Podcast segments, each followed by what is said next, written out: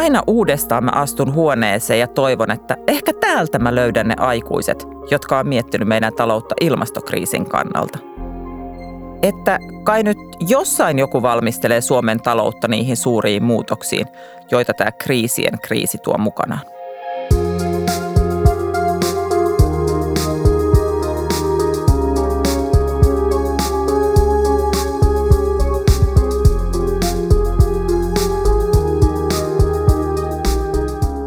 Moi! Mä oon toimittaja Riikka Suominen ja tosi huolissani ilmaston kuumenemisesta. Mä en oikein tiedä, että mitä muuta voi olla, kun lukee vaikka uutisen siitä, että vakuutusjätti arvioi ilmastokriisin sulattavan Suomen BKTstä jopa 15 miljardia euroa vuosittain. Tässä Longplayn podcastissa nimeltä Kriisien kriisi mä yritän selvittää, miten Suomen julkinen talous varautuu ekokriisiin – Mulla on karmiva aavistus, että vaikka vakuutusjätti arvioisi mitä, niin se ei muuta vallitsevaa käsitystä siitä, mikä Suomen taloutta uhkaa. Arvioita ilmastonmuutoksen talousvaikutuksista on annettu jo 15 vuotta, ja vaikka varoitukset on muuttuneet yhä painokkaammaksi, ei asia etene päättäjien pöydälle asti. Mä en huomaa mistään, että Suomen talous olisi suunniteltu ilmastokriisin kestäväksi.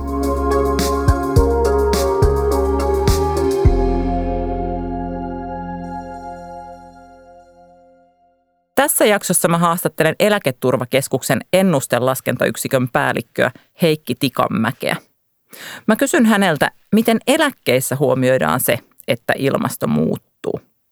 Näillä näkymin kuumenemista on luvassa useilla celsiusasteilla siihen mennessä, kun esimerkiksi mun lapseni saa eläkettä 2080-luvulla.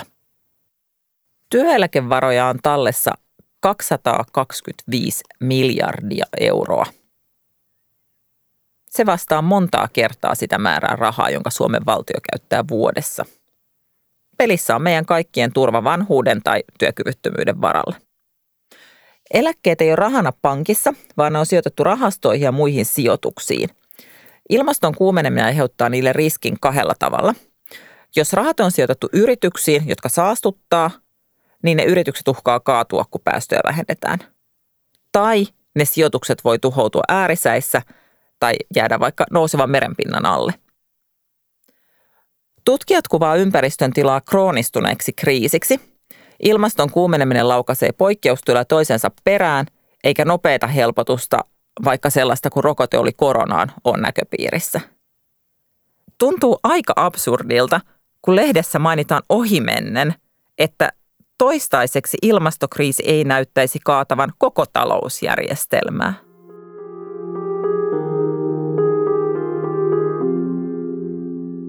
Näin kirjoitti arvostettu talouslehti The Economist syksyllä 2021.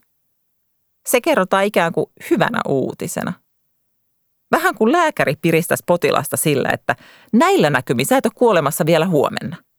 Mutta samalla sanotaan ääneen, että ilmasto muodostaa niin ison riskin, että yksi vaihtoehto on se, että se oikeasti kaataa kaiken on vähän vaikea iloita siitä, että aivan niin karusti ei ole heti käymässä, kun tilanne kuitenkin on sellainen, että lämpenemisen arvioidaan vievän jopa neljänneksen maailman BKTstä.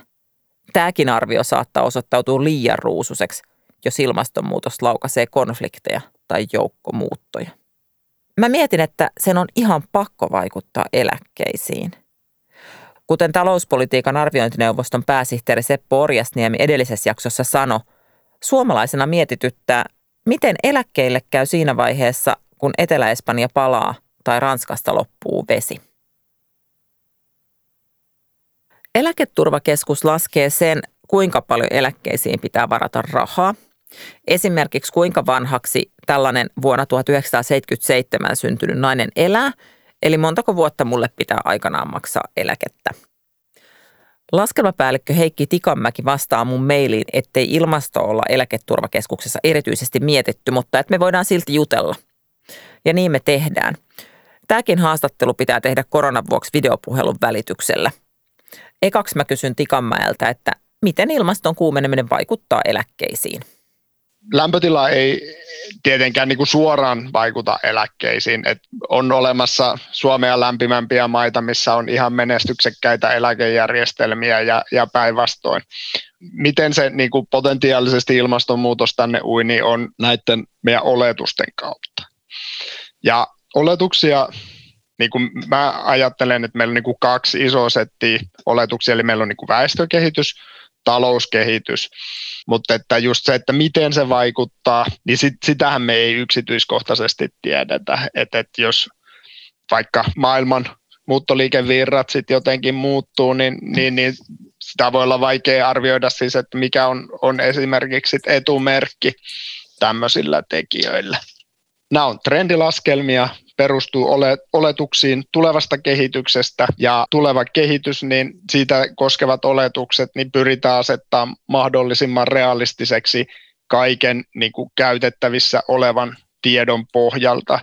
Ja, ja yksi, yksi tekijä muiden joukossa siellä on tämä ilmastonmuutos, mutta et ei, ei ole semmoista niin kuin suoraa vaikutusta, sillä ei ole. Mutta sitä mä niinku tavallaan tässä kaikessa haen, että sekä voi ajatella, että tämä on tämmöinen niin tiukasti Excelien maailmassa ja matemaattisessa maailmassa tehtävä mm. laskuharjoitus mm, yhdeltä kyllä. osin. Mutta sitten se on kytketty ihan reaalimaailman vereen ja lihaan siinä, että te katsotte kuitenkin paljonko uusia suomalaisia syntyy. Et, et jos et se niinku, et täysin se ei jää Excelien maailmaan, vaan mm. se fyysinen maailma vaikuttaa siihen.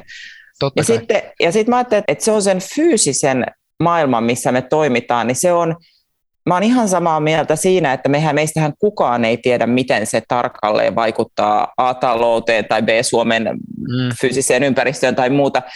Et se kolmen asteen lämpenemiskehitys, mistä mä puhun, on siis se, se mikä on tota, tällä hetkellä niin kuin ilmastotutkimuksessa se, mistä puhutaan, että maa, maapallo lämpenee 2,7 astetta näillä toimilla, ja napa-alueet mm. lämpenevät enemmän, Suomi kuuluu sinne, niin meille se näkyy enemmän, mutta millä tavalla se näkyy, niin sitähän ei nyt niin kuin tarkalleen mm.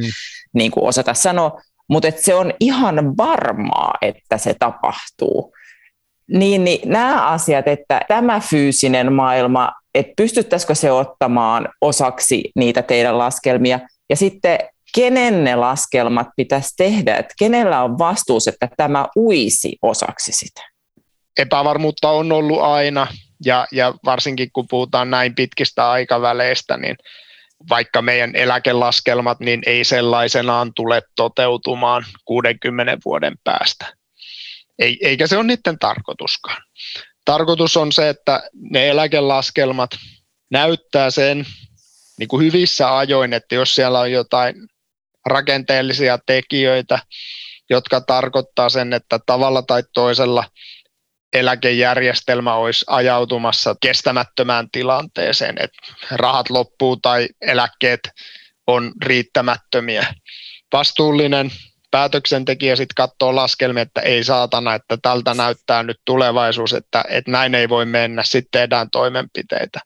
En, en mä tiedä, niin kuin ilmastoasioissa olen maalikko, mutta et kyllä mä nyt toivon, että sielläkin löytyy sitten vastuulliset päätöksentekijät, millä tasolla ne nyt sitten on, että ne toteaa nyt jossain vaiheessa, että okei, nyt tämä kehitys ei voi tällaisenaan toteutua, vaan että nyt, nyt on niin kuin oikeasti ryhdyttävä toimenpiteisiin. Ja mitä ne toimenpiteet sitten on, niin, niin tota, siihen on joku muu sitten parempi vastaamaan. Mutta se mun huolihan on se, että näitä aikuisiahan ei nyt ole vielä näkynyt ja tästä aiheestahan on puhuttu vähän laskentatavasta riippuen, mm. siitä puhuttu tosi paljon kolme vuotta vai 30 Joo. vuotta. Se varmaan vähän riippuu, missä vaiheessa on. Mutta mä ajattelen, että Nikola Sternin raportista on 15 vuotta, jolloin hän varotti näistä valtavista taloudellisista seuraamuksista.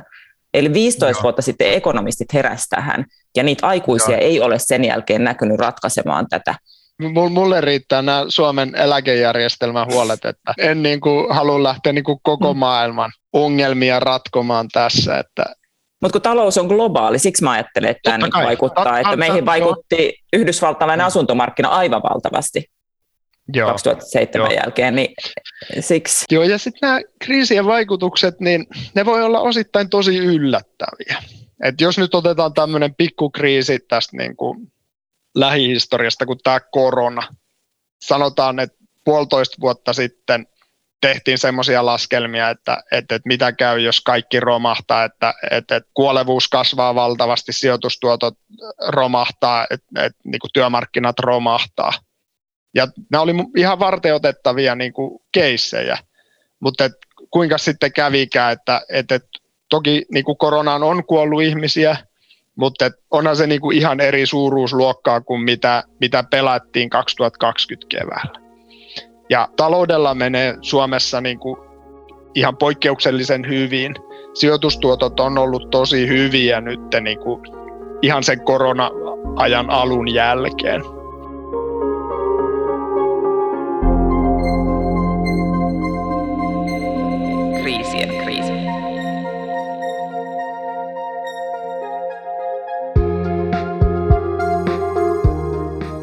Sano vielä, kuinka paljon sä ajattelet, että, että tiedot ilmastonmuutoksesta niin kuin lisää sitä epävarmuutta, mikä tavallaan vaikeuttaa teidän työtä? Kuinka paljon hässäkkää se aiheuttaa nämä tiedot kuumenemisesta? Mä jotenkin ajattelisin, että se on niin kuin yksi, yksi epävarmuustekijä muiden joukossa. Et, et se, se on nyt niin kuin tällä hetkellä se suurin, mutta että niin kuin just kun katsoo tätä historiallista perspektiiviä, niin monessa mielessähän nyt monet historiallisesti isot epävarmuustekijät on, on niin kuin paljon pienempiä kuin aikaisemmin. Tietysti maailman sotia ei ole ollut monen vuosikymmeneen ja kylmän sota oli tietyt jännitteet, okei, osittain ehkä ovat jossain määrin sit palanneet, mutta et maailmalla tapahtuu tosi paljon tosi fundamentaaleja juttuja.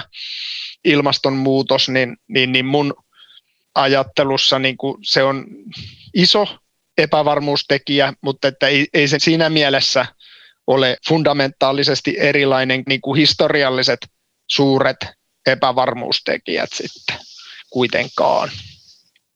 Mä varmaan näen sen vähän eri tavalla, kun mä näen, että, että se uhkaa siis meidän elinoloja, sitä, että, mitä, että miten täällä, tämä on ainoa ainoa planeetta, missä mm. me tiedetään, että me pystytään elämään, niin jos täällä elin, eläminen käy liian vaikeaksi, siis meille ruoan tuottaminen tai ihan fyysiset olosuhteet, niin mä ajattelen, että se on kauhean perustavanlaatuinen.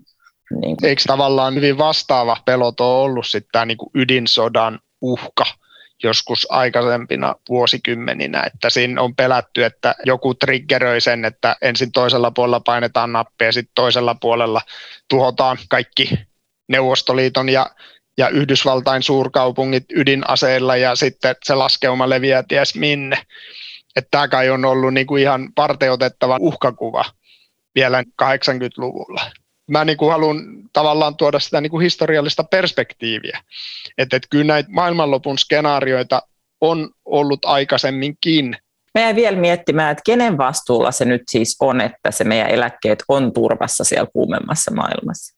Ylipäätään niin nämä e- eläkelaitokset on tietysti vastuussa niistä varoista, mitä, mitä heille on nyt eläkemaksujen kautta aikojen saatossa kertynyt. Ja siinä mielessä se vastaus on tietysti, että eläkelaitokset. Mutta että kyllähän se sitten, jos, jos puhutaan pidemmällä aikavälillä, että vastuullinen päätöksentekijä tietysti, jos, jos havaitaan, että nykyiset systeemit ei toimi, niin, niin, niin sit pitää, pitää tehdä muutoksia ja, ja kyllähän se sitten se sormi osoittaa sitten näitä päättäjiä kohtaan. Näin siis sanoi Eläketurvakeskuksen laskelmapäällikkö Heikki Tikanmäki.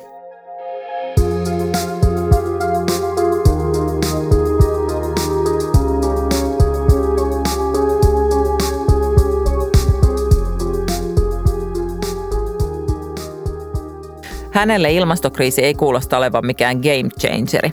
Ei kroonistuva hätätila tai kriisien kriisi, vaan yksi mahdollinen hässäkkä muiden muassa. Mä olin vähän yllättynyt eläketurvakeskuksen huolettomuudesta. Yksityiset eläkevakuuttajat on nimittäin puhunut ilmastoriskistä jo vuosia.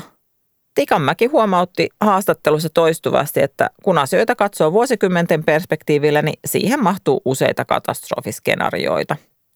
Yksi sellainen on ollut korona. Mä jäin miettiin, että kun Tikanmäki kertoi, että koronasta tehtiin laskuharjoituksia, mietittiin mitä tapahtuu, jos pandemia romahduttaa kaiken. Eikö ilmastoriskistä ole varoiteltu tarpeeksi, että sitä yrittäisi mallintaa samalla tavalla? Mutta Suomessa on pitkä perinne puhua ilmastokriisin taloudellisista mahdollisuuksista. Puhutaan uusista työpaikoista, teknologian viennistä ja vihreistä kasvusta. 1990-luvulta saakka raporteissa on toistunut lause, että ilmastonmuutoksella saattaa olla myönteisiä vaikutuksia Suomen taloudelle. Sama soundi on siinä, kun Tikanmäki sanoi haastattelussa, että muuttovirrat voi tuoda myös positiivisia vaikutuksia taloudelle. Sana muuttovirta on kovin neutraali, mutta käytännössään se tarkoittaa, että ihmiset ei ole voinut jäädä koteihinsa, koska alue ei enää ole elinkelpoinen. Mun mielestä meillä on aika karu näyttöä siitä, miten Eurooppa suhtautuu näihin muuttajiin. Et kun tänne vuonna 2015 tuli miljoonan ihmisen muuttovirta – niin se pisti koko maan osan sekasi. Meille tuli rajatarkastukset EUn sisälle, maat hylkäsi YK pakolaissopimukset ja lopulta poliittinen hylkiö Turkki pantiin hoitaan hommaa.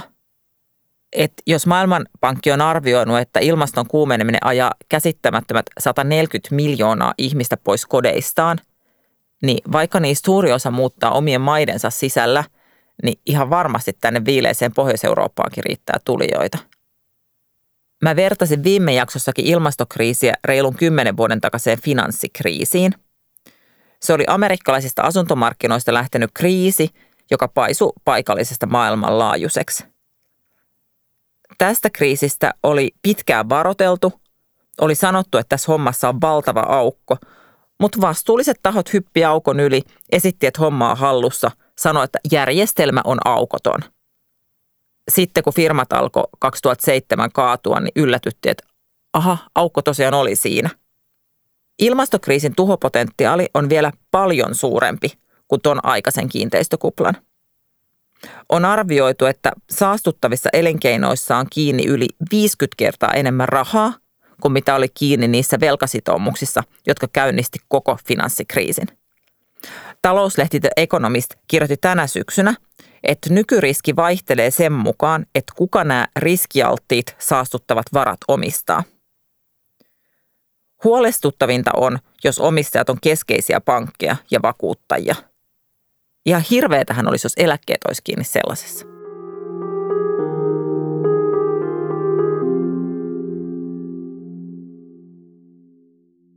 Ilmastoon on mahdollista edelleen suhtautua lähinnä maailman katsomuksellisena kysymyksenä – Tikanmäen mukaan ihminen on ennenkin säikkynyt tulevaa, mutta hyvin kaikki on kuitenkin sujunut. Sitten joku toinen, kuten minä, pitää tilannetta karmeena luisuna kohti kärsimystä ja kamppailua niukkenevista luonnonresursseista. Mä en oikeastaan epäile eläkejärjestelmää siltä osin, etteikö siinä turvattaisi mulle tietty määrä euroja. Sen sijaan mä en ole yhtään varma, pystynkö mä ostamaan niillä euroilla tulevaisuudessa ruokaa kaupasta – koska mä pelkään, että meidän tuotantojärjestelmä on järkkynyt ennen kuin mä joskus vuonna 2040 jään eläkkeelle. Eläketurvakeskuksen maailmassa tällaista riskiä ei ole. Mä oon nyt tehnyt kaksi jaksoa tätä sarjaa, eikä mun huoli talouden varautumisesta ole kyllä oikeastaan helpottanut. Pikemminkin päinvastoin. Ilmasto ei tunnuta pidettävän riskinä.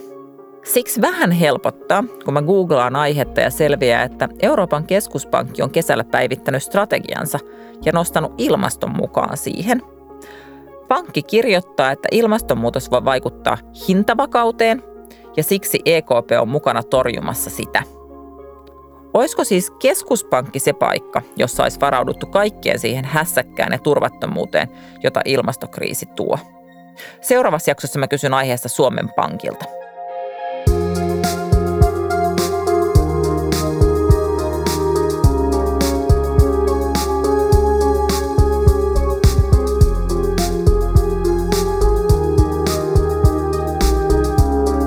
Tämä oli Longplayn taloutta ja ympäristönmuutosta käsittelevä podcast Kriisien kriisi.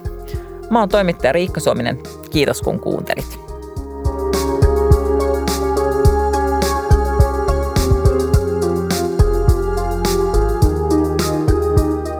Tämä podcast on osa Longplayn ympäristönmuutoksen erikoistoimituksen toimintaa ja sen on mahdollistanut Nestlingin säätiö ja Koneen säätiö.